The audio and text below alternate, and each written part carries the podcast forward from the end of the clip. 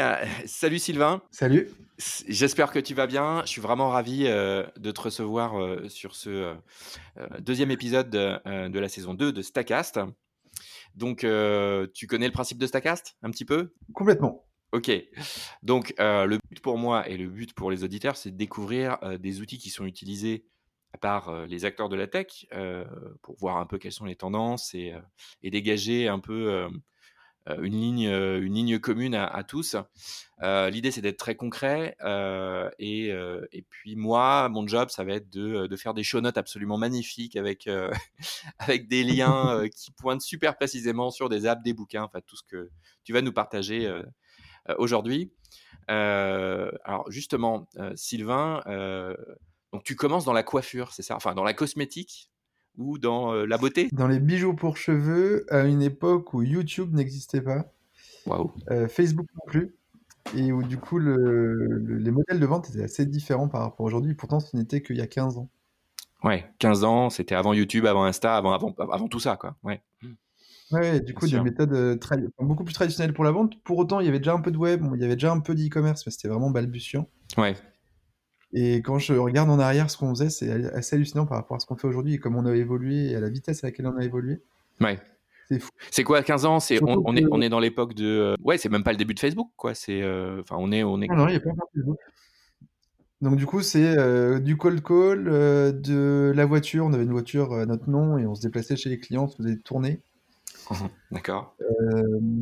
très très difficile, mais même des trucs cons de montrer des coiffures avec nos, nos bijoux. Ouais. Ah, on pouvait pas faire de vidéos. Enfin, pour diffuser des vidéos, c'était assez complexe et pour les rendre accessibles et visibles, Ah bah oui. c'était simple. Donc on était très bloqué par des sortes de choses toutes simples, en fait, qui paraissent aujourd'hui évidentes. Mmh on pouvait créer une chaîne YouTube pour créer montrer toutes les coiffures qu'on pouvait faire avec nos bijoux. Notre site e-commerce pour le faire connaître, alors AdWords à l'époque, euh, devait exister, Ouais. mais n'était pas utilisé, donc on aurait pu faire des choses et là, j'ai fait une erreur de pas m'y lancer. D'accord mais en nombre de visites sur mon site pour euh, développer ça, c'était monstrueux. Mais à l'époque, on était en ADSL aussi, on n'imagine pas à quel point c'était. Ouais, c'est ça. C'est euh, tout ça, ça a pris de l'ampleur quand euh, quand Free a débarqué avec son forfait en 2004-2005. Ouais, c'est un peu ça. là, on pouvait aller sur Internet, ça devenait agréable d'y aller. Ouais. Avant, c'était pas le cas. C'était tout était long, tous les sites web qui se qui s'ouvraient, ça prenait des plombs. Donc pour faire du e-commerce, c'était chiant. On n'avait pas des, des, smartphones comme ça qui allaient sur Internet toute la journée aussi. Donc, tu y, allais, y allais avec tes dents euh, chercher tes clients Ouais. Et euh, là, le meilleur, euh, le meilleur outil qu'on ait trouvé, c'est un, un, concours pour nos revendeurs. Mmh avec truc tout con de une bouteille de vin pour 10, palais, enfin 10, 10 présentoirs de bijoux vendus. D'accord. On, on vendait à des grossistes en coiffure qui revendaient à des coiffeurs. Et en fait, on a découvert que les commerciaux des grossistes en coiffure étaient incentivés à mort mmh par L'Oréal et euh, les autres grandes marques de la, coiffure. D'accord. Qui leur offraient des voyages aux Caraïbes si c'était le meilleur vendeur français. Oula. Et nous, bah, on était 312e euh, produit du catalogue. Ouais. Et on offrait rien. Donc les gars, ils avaient beau le trouver sympa. ils n'avaient aucun intérêt à le vendre. Et du coup, on leur a simplement mis en place un, un petit concours où, quel que soit leur classement, de toute façon, ils avaient des cadeaux. Ouais. En fonction du nombre des ventes. Et pour le meilleur, il y avait euh, un séjour en Tunisie pour deux. À l'époque, ça coûtait 600 euros la semaine pour deux. Ah oui. Et ce petit concours a fait que les, on était, il y avait trois mecs qui se battaient en tête, euh, qui se défonçaient, qui nous appelaient tous les jours pour savoir où ils en étaient. Ouais. Évidemment, on leur disait qu'ils étaient jamais le premier, ou qu'ils étaient pas loin du premier en tout cas. Ouais. Les gars à eux trois ont sorti 120 000 euros de chiffre d'affaires en un mois. Waouh. Ah oui. Et on a euh, tripler le chiffre d'affaires sur la période où on a fait le concours. Ah, comme quoi, les, les incentives comme ça, euh, les petits. Ouais, c'est. C'était con, c'était une bouteille de vin, c'était un voyage en Tunisie, c'était une. Ça a mis le feu, quoi. Pour euh, la conduite sur glace, enfin, c'est des trucs cons. Ouais. Mais euh, les gars ont trouvé ça. Enfin, c'est ça qui les motivait. Ouais. Donc, on a découvert l'affiliation, la les incentives pour les forces de vente externes. D'accord. Et, et, cette histoire, du coup, ça vous a amené jusqu'où? Ça nous a amené jusqu'à fin 2008 où euh, on fait 500 000 euros de chiffre d'affaires, on est rentable. Ouais. Euh, ça commence à être un peu sympa parce que ça a été long et compliqué les premières années. Ouais. Sachant qu'on était sur un produit que déjà il a fallu faire fabriquer et qu'on a vécu toutes les enfers du monde, enfin on a vécu ouais, tous les enfers du monde à, à le fabriquer d'abord en Asie. Que les seuls qu'on dit pour la fabrication, c'était des Chinois. C'était pas du tout des Français qui nous Ah oui, oui. merde, ça marche. Euh, on a pu rapatrier la prod en France qu'au bout de trois ans, mais on avait perdu beaucoup de temps, beaucoup d'énergie, beaucoup de malfaçons, beaucoup de problèmes euh, avec nos produits. Et en plus, je n'étais pas moi un spécialiste de la production et j'ai vraiment fait plein d'erreurs là-dessus. Euh, donc la première année, on commence à s'éclater, sauf que fin 2008, euh, je sais pas si tu te souviens, c'était la crise euh, des subprimes qui Ouais, arrivait ouais. Et les coiffeurs, assez intelligemment, ont dit notre trésor, on la garde, on dépense plus rien Ouais. Pour payer nos salariés, on ne veut pas les virer pour l'instant, Ouais. et qu'on ne sait pas comment ça va redémarrer. Donc 2009, Ouais. notre carré de commande a fondu, il a chuté de 60%, Waouh. Ok. Mhm. et il y avait euh, un gros événement tous les ans, le Salon mondial de la coiffure et de la beauté, le MCB, Ouais. qui se tenait début septembre, porte de Versailles, et sur ce salon, on faisait entre 25 et 30% de notre chiffre annuel en trois jours. Ouais. Sauf qu'en 2009, il a été annulé faute d'exposants. Hum, ouais. D'accord. Et quand on nous annonce ça en mars-avril, plus que notre euh, carré de commande a chuté, qu'on voit les fêtes de mariage, les mariages qui arrivent et qu'on n'arrive pas à vendre, Mhm. euh, Ouais. un, la motivation n'est là, deux, bah, les quatre années de pertes d'avant bah, commencent à coûter cher parce qu'il y a des dettes et qu'on ne peut pas rembourser, puisque cette année-là, on est encore parti pour faire des pertes. Mhm, bah oui. Mhm. On ne sait pas si ça va repartir, qu'on est mort. Et ça s'est bah, du coup malheureusement terminé au tribunal avec une liquidation. Ouais. Un truc vraiment, vraiment pas marrant à vivre, mais euh, qui nous a permis de passer à autre chose. Est-ce que, est-ce que tu dirais que cette expérience ça a vraiment euh, forgé l'entrepreneur que tu es aujourd'hui? Ouais, carrément, parce que j'ai découvert à peu près qui j'étais, ce que j'aimais, ce que j'aimais pas, ce que je savais pas faire du tout, Ouais. où j'étais complètement nul, et qu'il fallait absolument plus que je me voile la face comme quoi j'étais capable de le faire. Et alors, Et, et euh, j'ai juste une petite question sur euh, l'e-commerce et aujourd'hui tu refais la même chose.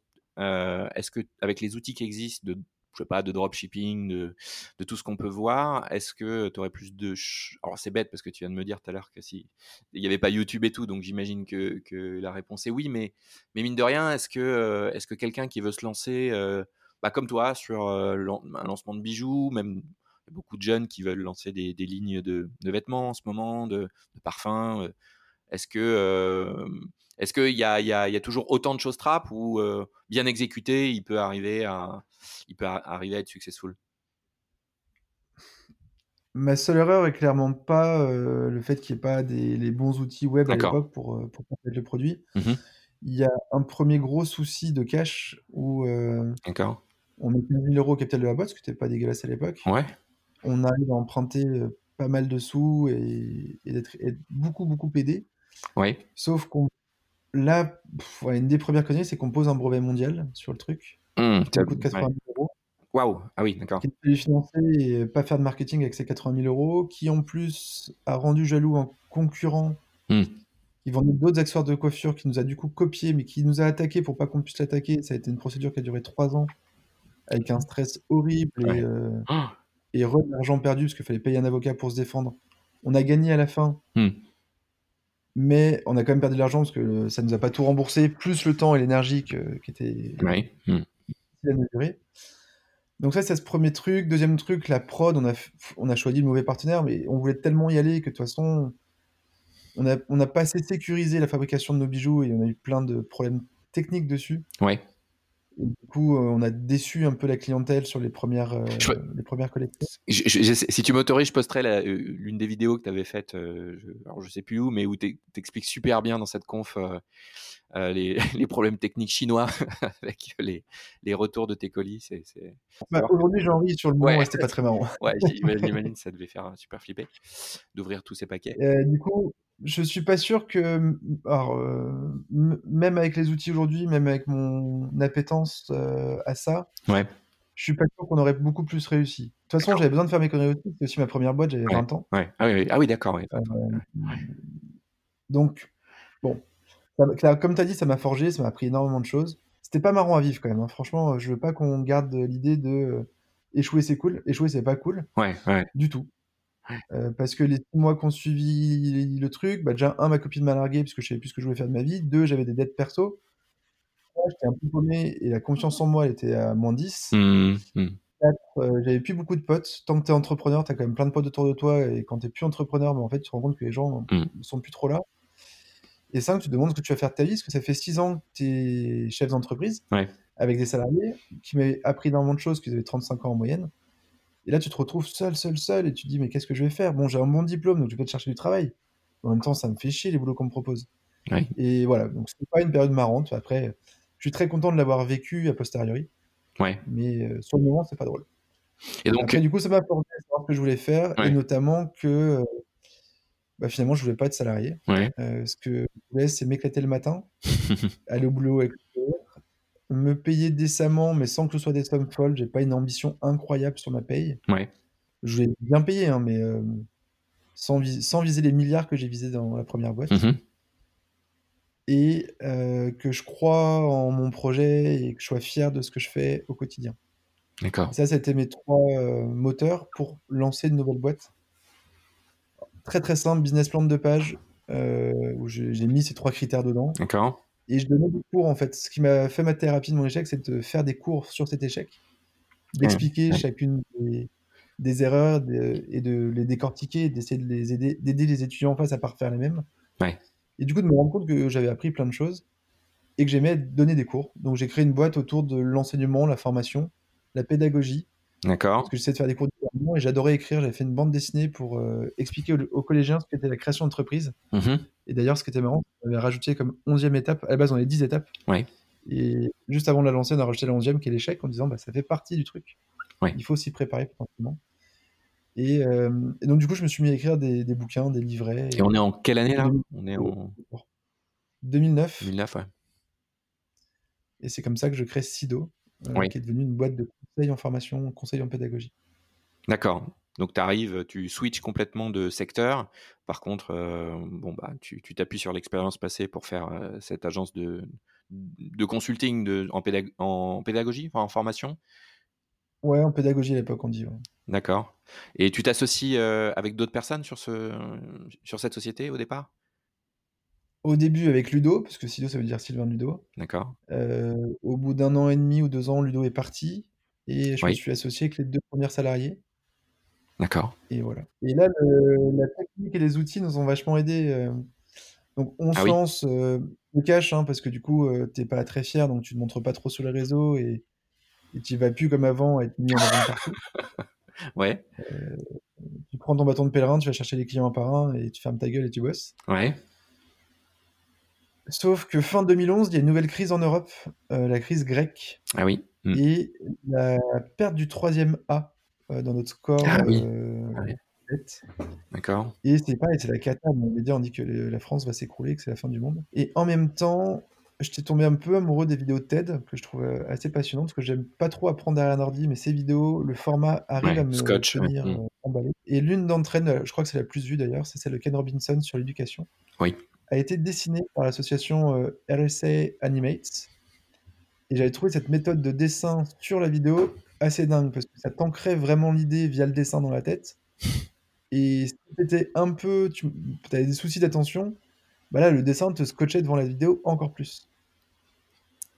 Là, je vais essayer Et de la retrouver. comme ça, je mettrai le lien. ouais. Ouais, je te l'enverrai, sinon vraiment, elle est géniale cette vidéo. Et, euh, et là, côté un peu social, la boîte commence à gagner un peu d'argent, on grandit, mais on est quatre, hein, enfin, c'est tout petit et c'est cool, la vie est belle. Euh, on se dit, il faut qu'on explique ces modèles-là. Moi, je suis un passionné d'économie, Mhm. mais en 2011, pareil, il n'y a pas grand-chose au niveau média sur le web qui explique l'économie de façon neutre Mhm. et claire. Mhm. L'extrême gauche et l'extrême droite sont assez présents, mais avec beaucoup de biais du coup dans l'explication. Et Le Monde à l'époque, par exemple, ne faisait que numériser son bouquin, son journal papier. Ouais. Mm. Donc sur le web, c'était euh, illisible et t- Mm. pas très intéressant. Mm. Donc on se dit, il faut qu'on explique ces sujets de façon simple dans des vidéos de 3 minutes, parce que 3 minutes, c'est à peu près le temps d'attention que tu as sur une vidéo euh, pédagogique, Ouais. et euh, qu'on les partage au grand public. Donc on fait deux premières vidéos sur la crise médiatique et sur la dette publique et l'explication de la perte du troisième. D'accord. Sous cette format de vidéo dessinée avec une petite main qui explique le truc, Ouais. et une voix off. Mhm. On les montre, les gens disent Oh putain, c'est trop cool, c'est... on est les premiers en France à faire ces vidéos-là, qu'on copie hein, clairement sur un truc américain. Ouais. Et on dit faut, au niveau viralisation, il faut qu'on les pousse. Et c'est pas sur mon petit Facebook à moi et euh, en les mettant sur YouTube qu'on va trouver une audience très intéressante. Mhm. Du coup, on va les proposer à des médias euh, grand public en leur disant on leur dit on va en faire une par mois gratuitement, on fait ça toujours avec des experts. Mhm. Potentiellement, vous avez un droit de veto si vous trouvez que la vidéo est orientée, mais ça, on n'a pas trop de risques parce qu'on fait toujours avec des experts neutres. Mhm. Donc, le plus possible. Et de toute façon, on ne donne pas de solution. On cherche juste à expliquer le problème Mhm.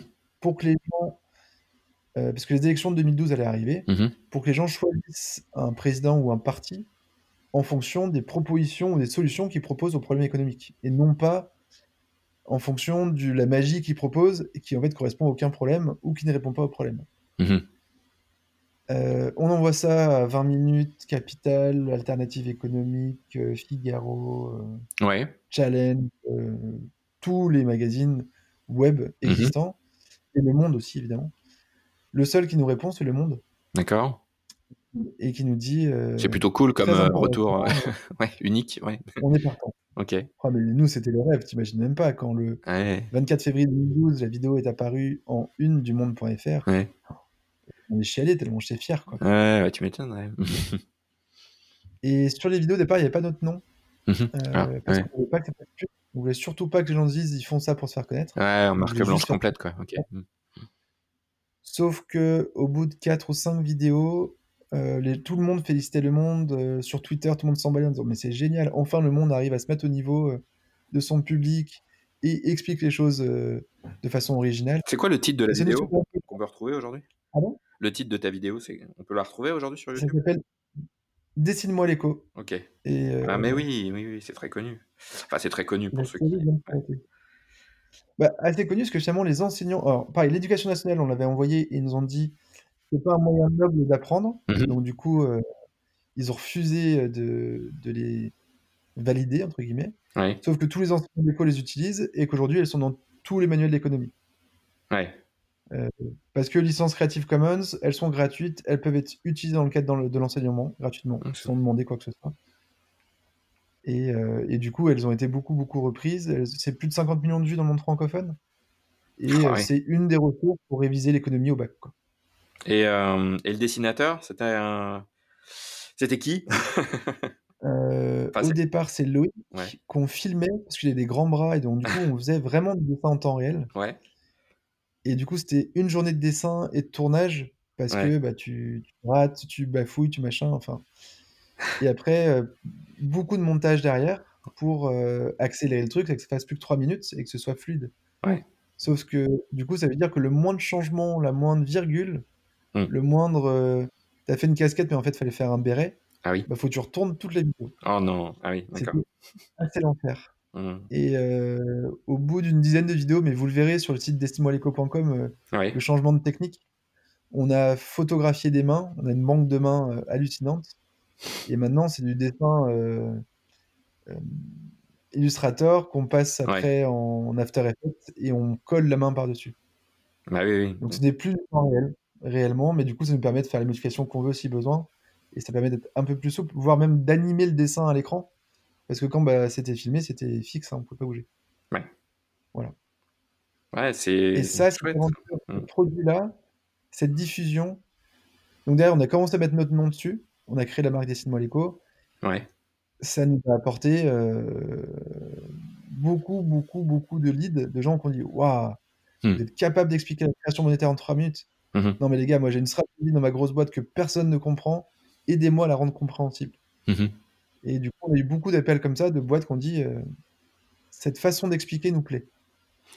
Et on est toujours vers va- 2011-2012, c'est ça? Ouais, mais ça prend pas tout de suite. Enfin, Ouais. le temps que les gens le voient, l'intègrent et le mettent dans leur stratégie de communication ou d'explication, Hmm. on commence à voir les premiers effets euh, fin 2013. D'accord. Et là, la boîte produit beaucoup de vidéos, grandit bien, Mhm. euh, enfin, peut-être mi-2013.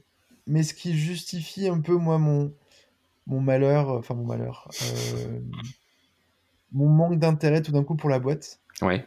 c'est qu'à partir de mi-2013, les clients commencent à appeler en disant On adore ce que vous faites, on veut bosser avec vous. Mhm.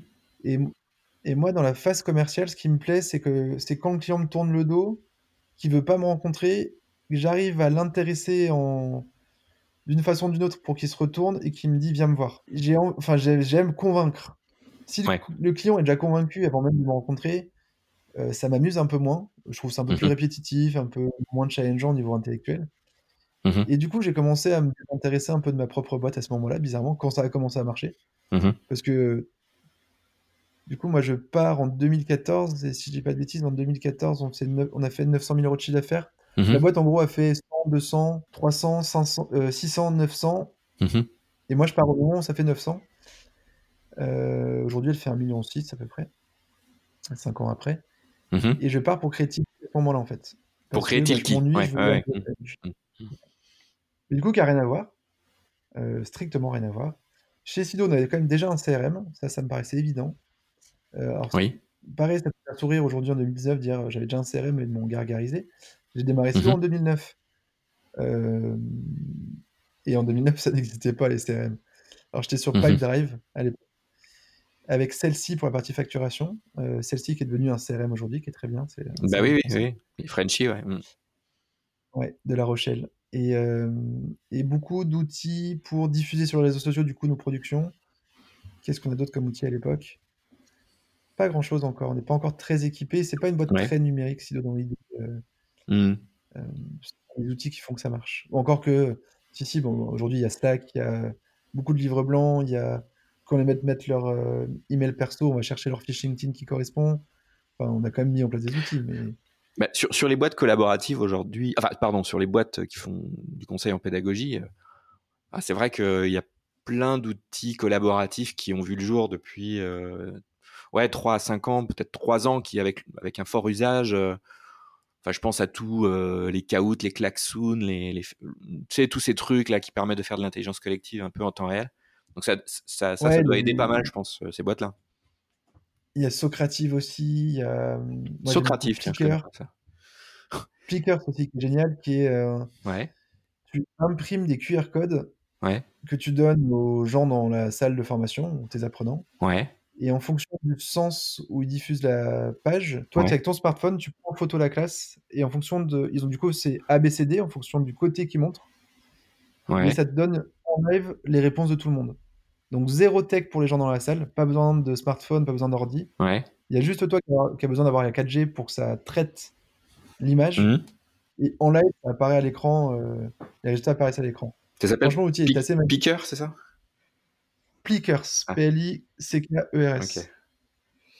Alors, je sais pas si ça existe encore et comment ça marche, mais en tout cas, je l'utilisais moi il y a 5 ans et c'était assez magique. d'accord. Super. Donc, oui, là, pour la formation, dans, dans le cadre de notre activité à nous, on n'utilisait pas grand chose, mais pour la formation, on a commencé en plus en 2012-2013 Mhm. écrire un magazine en ligne qui s'appelle Sidologie, s y d o l o g e pour présenter toutes les innovations pédagogiques en termes d'outils. Et on s'est mis à tester bah, justement les 360 Learning, les Klaxoon, les Woonote, Ouais, Projet Voltaire, les, euh, beaucoup les outils aussi pour faire des vidéos, euh, des outils pour faire des infographies en ligne. Alors il n'y avait pas Canva à l'époque, c'était euh, ouais, ouais. Et euh, un autre. Euh, et on s'est mis à tous se tester, de dire avantages, inconvénients, dans quel cas on peut les utiliser et quel, import- quel intérêt ils vont avoir pour l'apprentissage. Oui. Donc voilà, donc oui, on était pas de nous, nous-mêmes pas très outillés, mais on testait énormément Ouais, de vous choses. testiez énormément de. partageait nos. Et Tilki naît chez Sido. Euh, D'ailleurs, c'est mon copain Thomas en fait qui a, qui a imaginé Tilki. Ah oui. Qui était à l'époque, qui est parti et qui est revenu, euh, à qui je demande une solution en 2013 Oui. pour partager des PDF avec beaucoup d'images, donc lourds. Mhm. Il faut imaginer qu'en 2013, il y a 6 ans, les boîtes mail des grosses entreprises étaient bloquées à, à 5 mégas Oui. en plaisante. Ouais, ça coûtait cher en Et plus. du coup, euh, et ça coûtait cher. Du coup, bah, fallait trouver un autre moyen pour faire du léger, sauf que faire du léger quand tu vends de- du graphisme, c'est dur. Mhm. Et moi, je voulais pas de WeTransfer parce que je ne voulais pas envoyer mon document au client. Et surtout, je voulais pas qu'il récupère mes références ou euh, qu'il récupère la vidéo du concurrent. Ouais. Donc, je dis, je me trouves une solution pour partager des propals euh, ultra quali Mhm. et pour partager les vidéos que je vais faire pour les que j'ai déjà faites pour les concurrents pour leur montrer que je connais leur marché. Ouais. Mais je veux pas qu'ils qu'ils puissent télécharger les documents que je lui envoie. Ah oui, ok. Voilà mon brief. Euh, il tourne, il cherche, il trouve pas. Il me crée un, une- un sous-domaine de notre site web Mhm. euh, avec un mot de passe pour accéder à la page, Mhm. pour que notre prospect qui puisse aller. et il me bloque le téléchargement, il fige la page web Ouais. pour que le prospect ne puisse pas faire quoi que ce soit dessus. Ouais. Donc voilà ce qu'il me produit pour, suite à ma demande. C'est super beau, c'est super quali. Ouais. euh, on voit notre info monter un peu parce que le client est, trouve ça plus complet et assez original par rapport aux concurrents. Et un jour, je suis en vacances, je regarde mon Google Analytics et euh, je vois qu'il y a trois visiteurs sur mon site web. Mhm. Bon, déjà quelques sur mon Google Analytics en vacances, c'est un autre sujet. Mais du coup, je vais voir sur quelle page ils sont. Et il y en a un qui est sur la fameuse page cachée derrière un mot de passe. Donc je sais qui lit la page. Ouais. Et je prends mon téléphone et j'appelle mon client en disant Bonjour, je viens me prendre des nouvelles. euh, Ouais. Est-ce que vous avez bien pris Propal Mm. bah, Ouais, ouais, bah, j'étais dessus il y a 5 minutes, Sylvain, et je suis désolé, je n'ai rien compris. Ah. J'ai tu pas compris Et on est passé deux heures au téléphone, euh, ce que je lui présente la propale en live, en fait, Mhm. qui était dispo à ce moment-là. Et à la fin, il me fait Putain, heureusement que tu m'as appelé, parce que, bah, désolé, je t'avais éliminé. Hein. Mais en fait, c'est exactement ce que je veux, ce que tu proposes. C'est Mhm. juste que c'était pas très clair, euh, ou j'ai pas compris comme il fallait. Mhm. Et tu tombes vraiment au bon moment, donc du coup, euh, cool, on va signer ensemble. Mhm. Énorme. Et là, j'appelle Thomas, je lui dis Tom, euh, ton truc c'est ouf. Il fait Ah ouais, vu, c'est beau. Hein. Je fais Non, c'est- je m'en fous. Hum. Euh, c'est juste que tu sais quand le mec s'y connecte. Du coup, maintenant, tu vas mettre une alerte. À chaque fois que le mot de passe est mis, tu m'envoies un mail pour me dire que le mec est sur, mon... sur la propale. Mhm. Et comme ça, bah, en fonction de ce qu'il regarde, je l'appellerai. Et vous... ça a ultra bien marché. Franchement, euh, dans le pipe drive, on avait un taux de transfo de 22%, on est passé à 28%. Et 6 points, euh, pour nous, c'était important. Euh, je l'ai mis en place chez 2-3 copains et ça a marché aussi. Mhm. Et je commence à pitcher le truc à droite à gauche. Euh, et d'ailleurs, tiens, l'autre origine, Ouais. C'est euh, le Blend Web Mix, qui est l'événement euh, web Oui. à Lyon, organisé par du web, où ils ont fait un concours startup. On a, on a postulé et on est passé, on a passé les, les quarts finales, la demi-finale, on s'est retrouvé en finale à 3. Donc je crois qu'on finit troisième, deuxième ou troisième. Mais c'est pas grave, enfin, c'était déjà un énorme coup de projecteur. Mhm. Et l'autre, et l'autre personne un euh, étonnante, je lui ai dit, hein, c'est Audrey Soussan, Oui. Qui était euh, analyste financière, je pense, à l'époque, ou chargée de, de fonds. Qui n'avait pas la stature qu'elle a aujourd'hui, et qui me dit Sylvain, ton truc, c'est assez ouf. Si tu fais ce que tu dis, Mhm. c'est complètement dingue. Oui. Par contre, tant que tu n'es pas à plein temps dessus, et tant que, tant que c'est un side project pour toi, ça marchera jamais. Oui. Un, tu ne seras pas financé, et deux, tu n'auras pas le temps de le développer comme il faut. Hmm. Donc voilà ma carte. Si un jour tu veux t'y mettre sérieusement, rappelle-moi. Et du coup, c'est un peu elle qui m'a donné envie d'y aller à, à 2000%. Ouais. Et de pas- Je ouais. si elle croit, faut que, faut qu'on le fasse. D'accord. Et c'est là où tu t'es dit, il faut que je sois full time, focus, et je quitte euh, Sido. C'est ça, je trouve un associé euh, team, tech, Ouais. qui lui aussi avait une boîte, et qui me dit, moi je suis prêt aussi à la quitter si on lève des fonds et si on fait un projet un peu ambitieux. Et toi, juste en associé, euh, c'est tu, tu le connaissais tu c'est une question euh, qui euh, qui revient souvent. C'est trouver un associé, euh, c'est c'est quand même la croix et la bannière. Tu donc tu le connaissais ce type? Euh, on s'était croisé, bah, je faisais beaucoup, moi, Startup Weekend, j'étais beaucoup dans des, des Ouais, événements ok. entrepreneuriat en général. Euh, et on s'était croisé au CJD, Centre des jeunes dirigeants, Ouais, ok, d'accord. euh, qui est un, un beau réseau. Ouais, qui a un beau réseau, ouais, ouais, ouais. Mm. Pas business, Mm. mais pour Formation, tout ça. partager ouais. les Mm. problématiques du quotidien. Et euh, on s'était croisé là-bas. Il m'avait remarqué sur ma folie euh, marketing communication. Lui, un budget dans sa propre boîte. Et il me dit, Syl, si tu me laisses carte blanche sur la partie tech, moi, ça me dirait de bosser avec Ah, toi. c'est énorme. Ok. On va faire un truc ensemble. Parce que du coup, j'ai commencé à dire à tout le monde, ouais, je cherche euh, une équipe tech, je cherche un associé tech. Mhm. Et grâce à un petit réseau Startup Weekend et autres, bon, bah, voilà, le mot est passé. Et il a entendu le mot, on s'est trouvé pour une bière. Et le premier truc, et d'ailleurs ce qui nous a sauvés dans notre association, parce qu'on a eu des moments durs, Mhm. euh, c'est qu'on s'apprécie à titre perso. Ah, donc ça c'est énorme. Mm. On aime passer, on aime passer un déj ensemble, on aime prendre une Ouais. bière ensemble, on aime euh, passer une soirée ensemble. Mm. Et il y a plein de trucs au niveau professionnel, on n'était pas d'accord. Mhm. Sur le management, on n'était pas d'accord. On n'est pas à l'aise l'un euh, Mhm. vis-à-vis de l'autre, l'un avec l'autre. Pour autant, on s'aime bien. Et on a réussi à comprendre que c'était ça l'essentiel. Et on a sauvé notre association tout bêtement, alors le tips, en se faisant un déj par semaine, Ouais. sans objectif.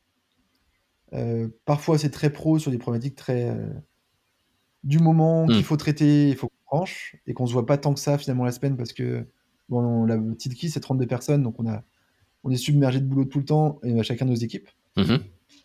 On n'a pas le temps de se voir, et là c'est un moment off pour se parler, ou s'il n'y a rien de boulot, c'est se parler perso et se rappeler qu'on s'aime bien, tu vois, se rappeler, se parler de nos petits problèmes, quand je tire la gueule parce que j'ai des soucis de mon couple, Ouais, ouais. ou euh, je suis crevé, que j'ai vraiment besoin de vacances et que j'ai hâte de mes prochaines vacances qui arrivent dans une semaine.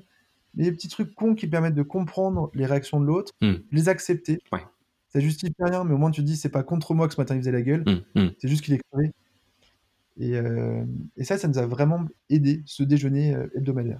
Euh, du coup, voilà, comme on se lance ensemble, euh, bite et couteau en main, Ouais. on... je veux pas refaire l'erreur de ma première boîte et où j'ai levé des fonds au bout de trois ans, mais auprès de Business Angel, qu'on m'a pas mis tout l'argent que je voulais, qui en plus m'ont fait chier sur plein de trucs et m'ont pas apporté grand chose. Mm. Donc, on part pour lever des fonds auprès de fonds. Ouais. On a tout de suite une ambition internationale. Euh, on sait qu'il nous faudra de l'argent, que le produit technique à monter, il est loin d'être simple. Ah, c'est c'est hyper intéressant. Tu- votre orientation, je suis désolé de te couper, mais votre orientation, tu dis qu'elle a été tout de suite internationale, c'est ça? C'est pas un réflexe français. ça? Enfin, Ouais. c'est pas un réflexe des startups françaises. euh, Enfin, d'une partie des startups françaises. ouais. Ouais, c'est un, c'est un gros défaut des startups françaises. Mm, mm, Euh, mais en fait, moi, c'est le défi international qui me plaît. mm. On se rend compte que le marché français, il n'est pas ultra mature. Mm. Et qu'après, qu'on partage un doc en anglais, en allemand, en grec ou en français. La techno, c'est la même. D'accord. Et on se dit, du coup, euh, pourquoi limiter ça aux Français? Mm. Euh, Sauf que, très honnêtement, on est parti aux US euh, un an après le lancement Ouais. pour tester un peu le produit là-bas. Et premier voyage, on a compris qu'on avait fait un produit français par des Français pour des Français. Ah. L'autre grosse erreur qu'on fait en startup, c'est de bosser qu'entre Français. Eh oui. Là, on a découvert là-bas qu'une startup aux US, quand ils étaient 10, il y avait trois Américains, un Français, un Polonais, un Irlandais, Mm. deux Chinois, un Mexicain. Et tout de suite, Mm. ils avaient une vision mondiale. Ouais, une richesse de point de vue. ouais, mm. Et qu'ils faisaient un produit où ils mettaient pas le bouton au mauvais endroit pour les Chinois, euh, qui, qui était qu'en anglais, mais l'anglais était suffisant pour que ce soit utilisable par tout le monde. Et nous, par exemple, on l'a fait en français, on l'a réfléchi en français, on le traduit en anglais. Mais c'était du coup c'était traduit pas adapté. Et il y a plein de choses qui se disent pas pareil Mhm. qui se qui vont qui, où il faut aller plus vite où il faut prendre plus de temps enfin. En fait c'est deux produits un peu différents. À partir du moment où tu fais un français et un anglais. Mhm. Euh, donc ça ça a été grosse claque. Et la deuxième grosse claque alors pareil ça va faire marrer tout le monde.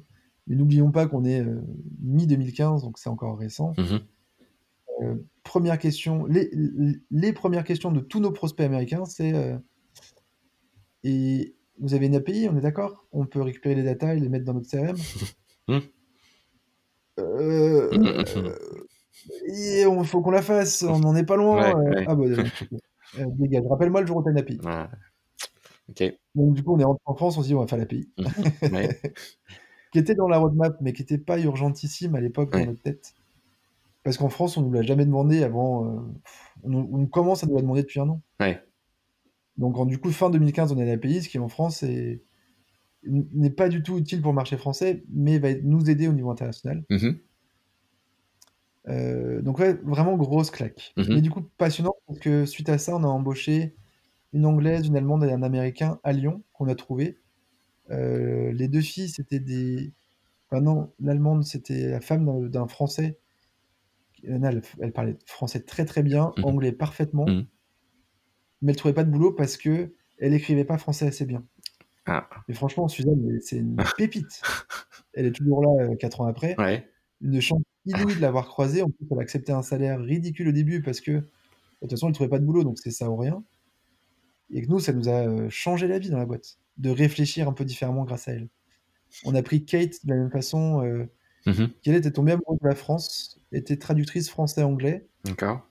ne trouvait pas de boulot. Et on l'a transformée en commerciale. Franchement, une nana incroyable aussi.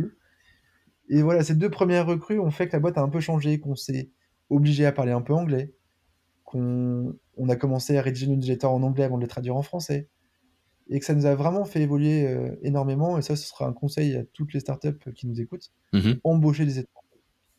Ouais. Enfin, si vous avez une, une ambition internationale, embaucher des étrangers, vous allez voir, c'est une expérience folle. Alors, dur, hein. Oh, Première négociation de contrat avec Suzanne, l'enfer. Pourquoi? Parce que il- ça... c'était le choc des cultures, non? Ouais. Ah ouais.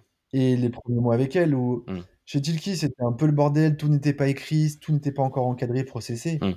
Et pour elle, c'était inconcevable. Il y avait besoin d'avoir euh, des validations pour tout, un peu plus à l'allemande, quoi, beaucoup plus carré, Ouais. et que nous, on ne le fait pas. Et ça a été euh, assez compliqué pour elle, assez compliqué pour nous. Et, et elle posait des questions que. J'ai- Parfois, j'avais l'impression qu'elle mettait en doute mon, mon honnêteté ou euh, mon management. En fait, c'est pas du tout ça, c'est que elle comprenait pas qu'on n'y réponde pas, parce que pour elle, c'est une question évidente à laquelle il faut répondre en Allemagne. Ouais. Mais du coup, c'est passionnant. À vivre, c'est incroyable. Donc voilà, l'aventure Tilki, on a des fonds qui nous accompagnent, qui nous font faire des erreurs un peu plus vite, euh, mais, qui nous ac- mais qui nous font confiance aussi, Oui. qui nous permettent de pivoter d'un modèle où moi, le rêve à la base, c'était de faire un hunter.io-like, Bah oui. Oui. oui. parce que je voulais faire un tout seul et où il n'y avait pas besoin de commercial vraiment. C'était Mm. que du web marketing. Et parce que l'outil n'était pas très dur à utiliser et qu'il était efficace rapidement. Mm. On s'est foiré. Euh, Ah. marché, euh, marché inexistant en Europe sur ce segment-là. Mhm. Et en plus, les petites boîtes ne mesurent rien. Euh, donc je disais, moi, en tant que petite boîte, j'ai toujours eu un CRM. Mm. En Europe, euh, les petites boîtes. Ouais, c'est les usages, ils sont différents. ouais. Et du coup, quand tu fais de transformation de en commande, Mm. t'as pas besoin de. Enfin, si tu sais pas que Mm. tu performes pas, que tu as plein de propals qui sont jamais lus, qui sont en plus, t'oublies de les relancer. Si, tu t'en rends pas compte, Mm. bah, c'est compliqué de te, de te convaincre de prendre l'outil. Donc, on a changé un peu de, de cible et pas que les grosses boîtes, Mhm. mais avec plein d'autres attentes, pareil qu'on n'imaginait pas, de, de management. Donc, euh, tel, tel commercial, est-ce qu'il a le droit de voir les propals de tel autre. Est-ce que je peux lui supprimer moi les documents parce que je suis son manager? Enfin, a Ah oui, n'avait pas du tout imaginé en termes de d'usage. d'arbre dedans, de, de pouvoir des utilisateurs. Mhm.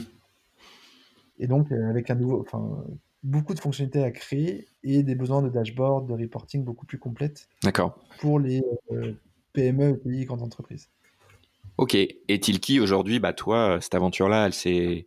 Tu es toujours dans la board T'es enfin, t'es complètement sorti du Ouais, je suis sujet toujours au bord, Ouais. je suis toujours actionnaire euh, fort. D'accord. Euh, je n'y suis plus opérationnel depuis début décembre. D'accord. Ça n'empêche que je continue à suivre les aventures avec, euh, avec plaisir. Ok. Et, et- mais, euh, mais voilà, suis, je n'y travaille plus opérationnellement. Ok. Eh ben nickel. Euh, sur euh, les outils, euh, il y a une question qu'on pose, enfin que je pose à chaque fois, c'est qu'est-ce qu'il y a sur la home screen de ton smartphone? Et quel est ton smartphone? Ça intéresse souvent aussi. Est-ce que c'est un, un Apple, un Samsung, autre? Un Apple que j'ai changé il y a un mois, j'étais sur un iPhone 5 dont j'étais très fier. iPhone 5 Euh, là, je peux... Ouais. Ah ouais. D'accord. Je veux pas trop travailler sur mon téléphone, Ouais. honnêtement. Ouais.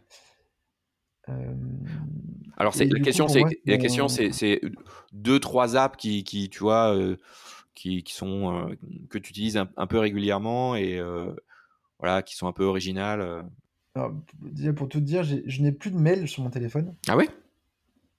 Je ne reçois pas mes mails. Euh, je n'ai pas Facebook. Et je n'ai pas Twitter. Et pas Facebook, c'est euh, c'est que t'as jamais eu Facebook ou que t'as dégagé Facebook euh, en résolution 2020 J'ai dégagé Facebook en résolution euh, fin 2018 où je passais ma vie sur mon Ah téléphone. la vache. Ah oui, d'accord. Ok. Ouais. Enfin, pas Facebook, c'était les mails, hein, Ouais. plutôt, où je passais ma vie à regarder mes mails. J'ai pas Slack sur, sur- ni- non plus sur mon téléphone, Ouais. parce que je passais mon temps à suivre les Slack, à suivre mes mails, Ouais. et je profitais jamais de la vie.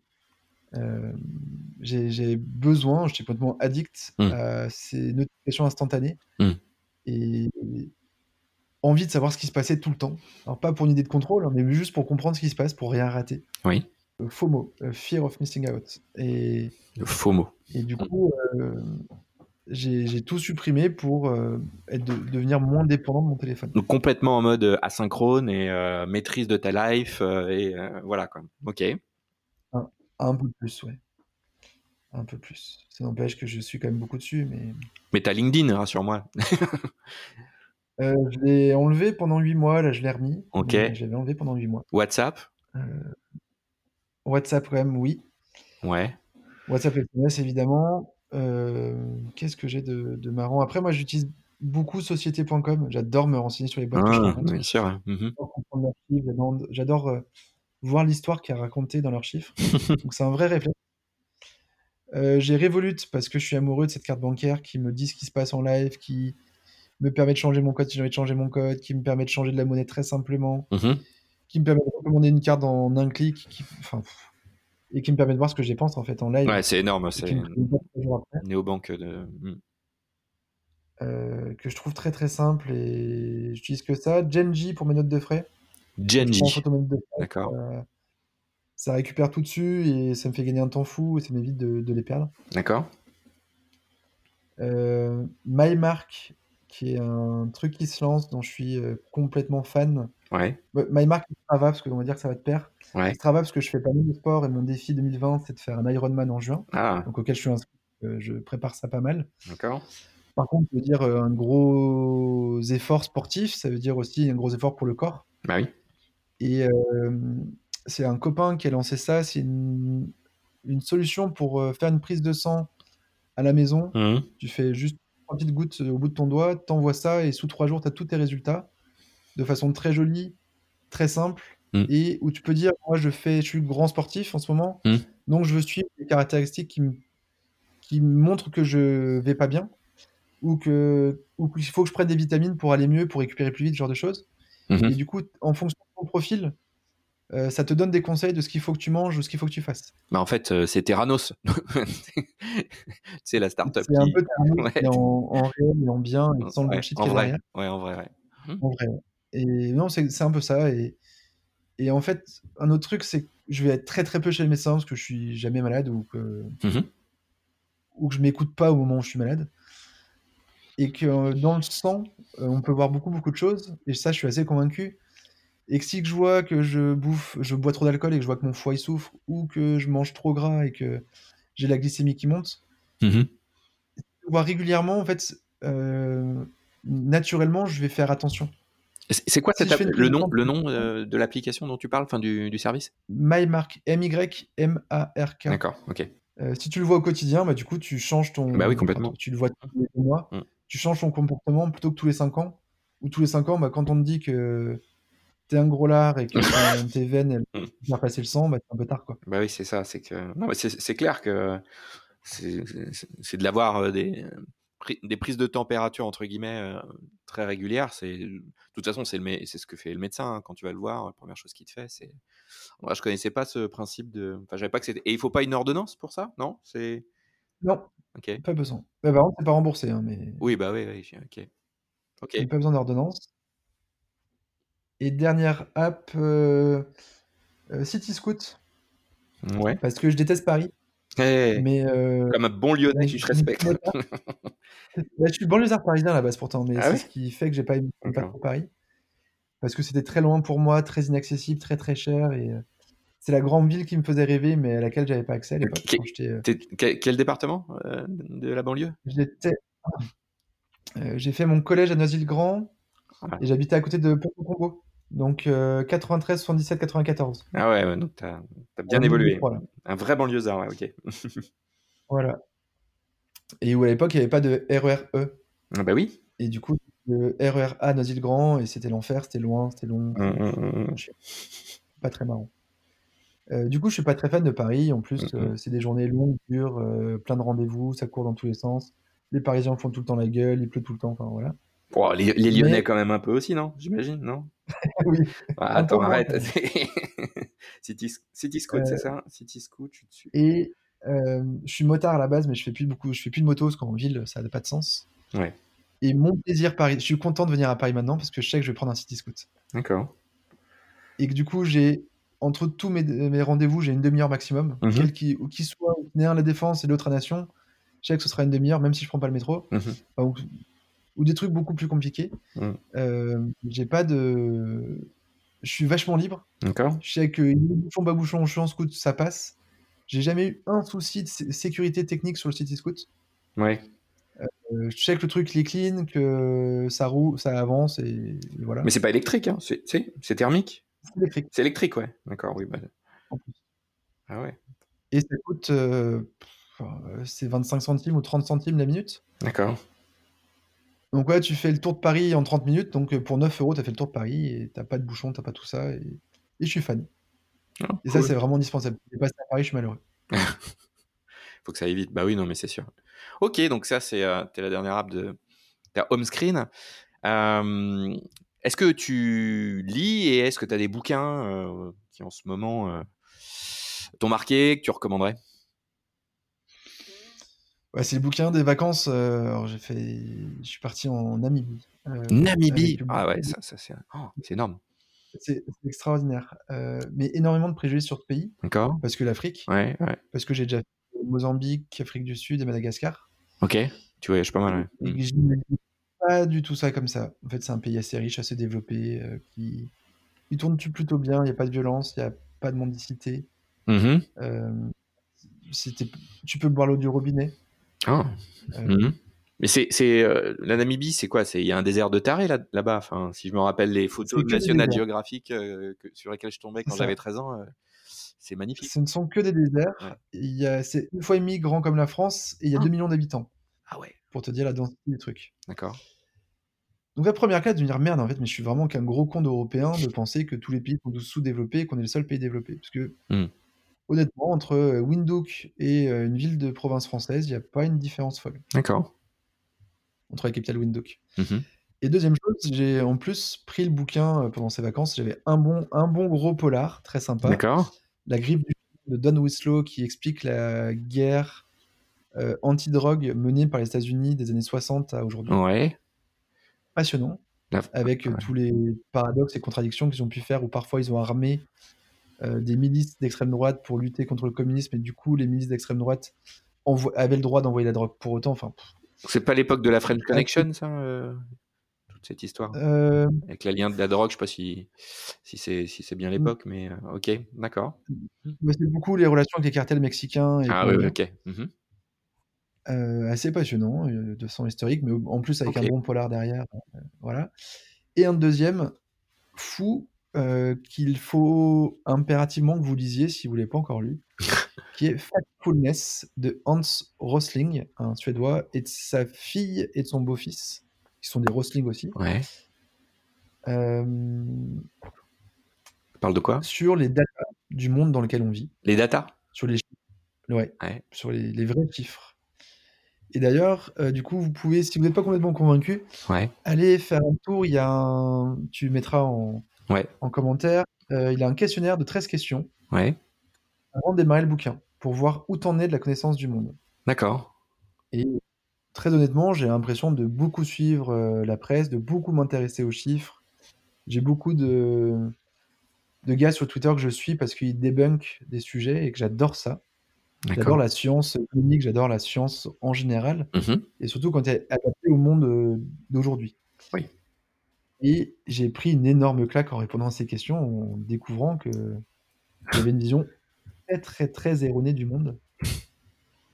Euh, qu'on m'a appris un monde, le monde des années 20 à 60, 1920 à 1960, Ah ouais, d'accord. sauf ouais. qu'on est en 1920, et que j'ai pas du tout mis à jour mes, mes données personnelles sur le monde. C'est ce qu'ils disent en fait à, l'issue du questionnaire. Ils disent euh, tu es euh, un tu es un mec qui vit dans les années 60. Quoi. C'est ça à peu près. ok. Euh, mais une question bête, euh, tiens, je vais te la poser à toi. hein. Ouais. Euh, dans le monde, quel est le pourcentage des enfants euh, qui sont vaccinés? Est-ce 40%, 60% ou 80% Hmm, hmm, 40, je dirais. 80. Ah ouais. 80% des gosses dans le monde sont vaccinés pour les grandes maladies Hmm. qui existent. Ah, c'est marrant parce que moi je me disais euh, bon euh, pays occidentaux euh, ça représente pas le monde entier et ouais. Ouais, ouais, ouais. euh, c'est mon réflexe. Du coup, déjà, parler de pays occidentaux et de pays développés, c'est une connerie. Ouais. Donc, s'il explique dans le bouquin, avec Oui. des chiffres aussi, aujourd'hui, il y a quatre mondes, il n'y a, pas- il n'y a pas que deux, il n'y a Mais pas oui, sous-développé, développé. Bah oui. Hmm. Sinon, il n'y aurait, que- il n'y aurait, que 14 pays qui seraient considérés sous-développés. Mm. Tout le reste serait considéré comme développé quasiment. Il explique tout ça, il explique les datas qu'il faut choisir. Et alors, je vous le recommande plutôt en anglais qu'en français, parce qu'il est assez mal traduit et Ouais. assez désagréable à lire. D'accord. Pour autant, ça se lit et c'est pas l'essentiel, les mots. Ouais. L'essentiel, c'est de, le fond du truc. Ok. Il a créé en plus pas mal d'outils pédagogiques pour utiliser ces chiffres au quotidien et former, informer ses collègues, ses, ses apprenants, etc. Hmm, hmm, Notamment Gapminder, gapminder.org et dollarstreet.org, qui sont aussi très bien. Et, euh, et ça m'a donné vraiment envie de continuer à apprendre des choses sur ces sujets-là et de mieux comprendre le monde qui m'entoure, parce que même en termes de décision parfois de dans quel pays tu vas partir pour te développer, Mhm. bon bah traditionnellement en français on va partir en Allemagne, en Angleterre et en Espagne. Mm. Bah parfois il y en a d'autres où ça pourrait être plus intéressant, qui sont plus en, en investissement technologique pour avancer Mm. et qui ont euh, même une- un usage du smartphone ou un usage de l'ordinateur euh, meilleur que ce qui se fait en Espagne. Mm. Et euh, que j'ai pas toutes ces clés-là en fait pour choisir moi où je veux aller et comment je veux y aller. Ah, tu peux me rappeler le titre? Tu peux juste le, le rappeler? Factfulness. Factfulness. Donc la prise de décision à partir des faits ou des chiffres. Super, super reco. Ok. Donc ouais, vraiment bouquin euh, qui m'a un peu retourné où j'ai envie de progresser là-dessus. J'ai un peu de temps en ce moment. Euh, et il y a un des autres objectifs de l'année, outre l'Ironman, c'est aussi progresser sur la prise de, de parole en public. Euh, j'ai eu la chance d'être speaker sur un TEDx en, en novembre Oui. 2019. Oui. Et aventure incroyable. Ah oui? De se retrouver sur scène face à 30 personnes, d'avoir 12 minutes, d'avoir 12 minutes pour transmettre un ou deux messages. Ouais. Il y a vraiment des techniques Mm. euh, pour le faire. Mm. Donc, il faut certes avoir du fond, raconter quelque chose d'intéressant, Ouais. mais, euh, mais j'ai vraiment envie de progresser aussi sur la technique pour être capable de partager un sujet qui me passionne Mhm. avec encore plus d'impact. Voilà, un des autres défis. D'accord. Et euh, euh, est-ce que tu est-ce que tu lis euh, des blogs Est-ce que tu es abonné à des newsletters un peu particulières euh? Euh, je lis Tech Trash, Ah oui, ah, ça c'est très drôle ça. Ouais. je Mm, suis mm. assez fan et qui se plus dans un côté autodérision hein, parce que je suis à fond dans, dans le prototype du mec qui, euh, qui est con, qui, qui dénonce. Ouais. Euh, sur Twitter, je vais adorer Disruptive All-in, Ouais. qui est un, un, un fil qui, qui trash tous les connards de LinkedIn, dont je fais partie. Ouais. Enfin, qui, qui montre le- le- les abus ou les, les fausses histoires ou tous les trucs inspirants de merde et qui sont complètement bullshit et qui est du coup assez marrant. Euh, par contre, je lis la newsletter de Bruno Friedlansky, Mhm. qui est un, un- pour moi un des seuls scientifiques français de LinkedIn, enfin un des seuls gars qui s'intéresse euh, vraiment à l'algo, comment il fonctionne, comment on l'améliore, comment, comment on s'améliore soi, et qui a un usage de LinkedIn euh, non automatisé, non gros hacké, non, fake, euh, du coup qui cherche pas autant la gloire à titre perso, Mhm. mais qui a pour moi le meilleur usage en France de LinkedIn. Enfin, Ok. on dirait qu'on a, qu'on- qui, enfin ça dépend quel est l'objectif évidemment, hein, mais Mhm. qui a le mieux compris comment fonctionner LinkedIn. Donc en suivant ces newsletters, ça permet de, de pas mal progresser. Ok. J'ai comme autre newsletter que je suis et que j'aime bien. Euh, je, suis- je fais beaucoup ma veille sur LinkedIn et sur Twitter. hein. J'ai quelques comptes auxquels je suis abonné, très très peu, mais c'est pour. euh, mais je suis réellement tous les jours ce qui se raconte dessus. T'as des listes sur Twitter Euh, non, j'ai pas de liste. J'ai vraiment, j'ai un, je suis abonné qu'à 200 personnes. Euh, Mhm. Ah non, 462. Non, 360, pardon. 360 personnes. Donc du coup, dans la journée, j'arrive à voir euh, ce que tous disent. Hmm. Et, et c'est vraiment, je les ai choisis. Alors après, il y a un peu de foot, il y Ah. un peu de pédagogique, un peu d'innovation sales marketing, Mm. un peu d'actu et quelques euh, debunkers. euh, je vais retrouver son nom. Un mec extraordinaire qui raconte en plus des histoires à la base, euh, enfin des trucs historiques Hmm. qui sont géniaux Ouais. et qui débunk aussi des sujets. par exemple, il a fait un, un thread que je trouvais assez intéressant sur la retraite par mutualisation et la retraite par capitalisation, Mm. qui explique en mutualisation combien d'argent tu mets de côté, toi, Mm. en, tant que, en tant que salarié, Ouais. Et que si cet argent avait été placé en capitalisation pendant toute ta vie aussi, Mm. il te montre les deux courbes de ce que tu peux toucher à la fin en mutualisation et de ce que tu aurais pu toucher en capitalisation. Ouais. Ce qui est du coup un peu perturbant parfois, mais très intéressant. Hmm. Euh, Ouais, c'est énorme. Et du coup, ça, c'est le genre de truc que j'aime bien. euh, Des chaînes YouTube, hein, par contre, tu regardes des. Enfin, j'ai. Du tout. Ouais, Très peu. très peu, ouais. Des podcasts que tu écoutes un peu? Euh, Growth Makers, un peu, Ouais. que j'aime bien. Ouais.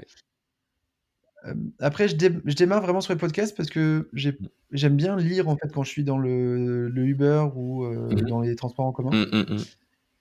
Que je fais tout à vélo et que j'évite d'avoir un casque sur les oreilles quand je fais, quand je fais du vélo. Ouais.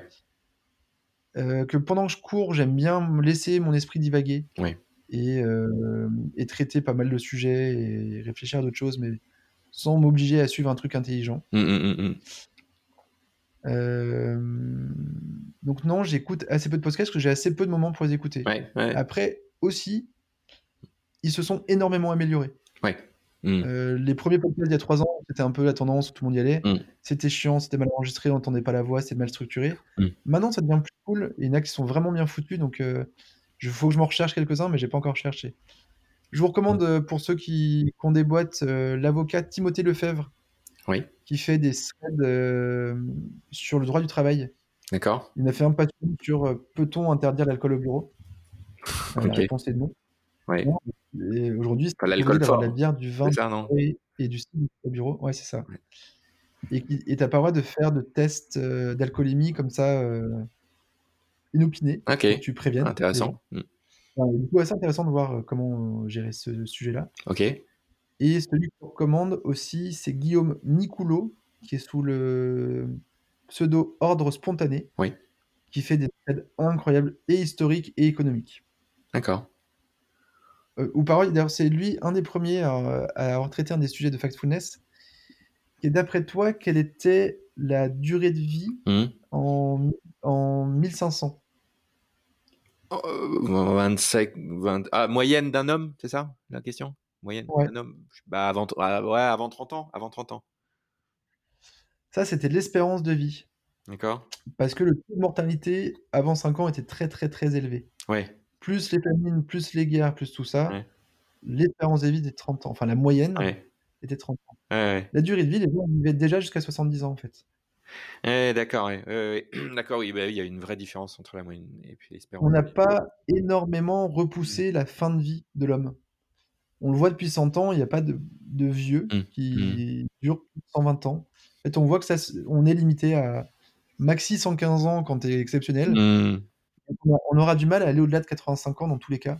Euh, malgré tous les progrès de la science, malgré, euh, Mmh. malgré Ah. nos, nos cellules se détruisent et malheureusement on mourra un jour. Et du coup, il avait fait un thread là-dessus assez passionnant de dire attention, oui, on nous a appris 30 ans, mais en fait, c'est une personne qui naît. Mm. En fait, elle a, euh, elle, elle a une chance de vivre 30 ans, sauf qu'en fait, elle a une chance de vivre moins de 5 ans ou plus de 60 ans. Oui, c'est ça. Et c'est ça qui est la vie de 30 ans. Et c'est assez euh, perturbant, du coup. Enfin, j'avais trouvé ça passionnant. Ouais. Parce que pareil, j'avais appris un peu comme toi où j'imaginais que les gens mourraient à 30 ans. Et c'est pour ça qu'ils faisaient des enfants très très tôt, parce que euh, fallait vite qu'ils aient des enfants. Et pas du tout. Ouais, ouais, non, en fait, il y avait autant de chances de vivre plus vieux. Enfin, non, pas autant de chances, mais oui, oui, non, je, vois- je, on- je vois, je vois le point. Bon, bah écoute, euh, c'est Ouais. euh, c'est hyper riche. euh, plus d'une heure de podcast. euh, ça va être un petit marathon pour ceux qui nous écoutent, mais, mais au contraire, ça a été super, super riche. et je te remercie. Je vais essayer de faire des show notes structurées pour qu'on puisse retrouver toutes ces infos rapidement. Euh, merci Sylvain. Merci à toi aussi. Ouais. Si tu retrouves pas les éléments, tu me dis, parce que moi Mm. je les ai sous la main et je te renvoie ça. Ouais, c'est cool. Mer- Merci à toi. Et puis, bah, je vous dis à, à bientôt à tous. Euh, Rendez-vous sur stacast.com. Inscrivez-vous à la newsletter pour euh, être au courant de toute l'actualité, des nouveaux épisodes, des épisodes bonus, etc., etc. Je vous dis à bientôt. Ciao. Ciao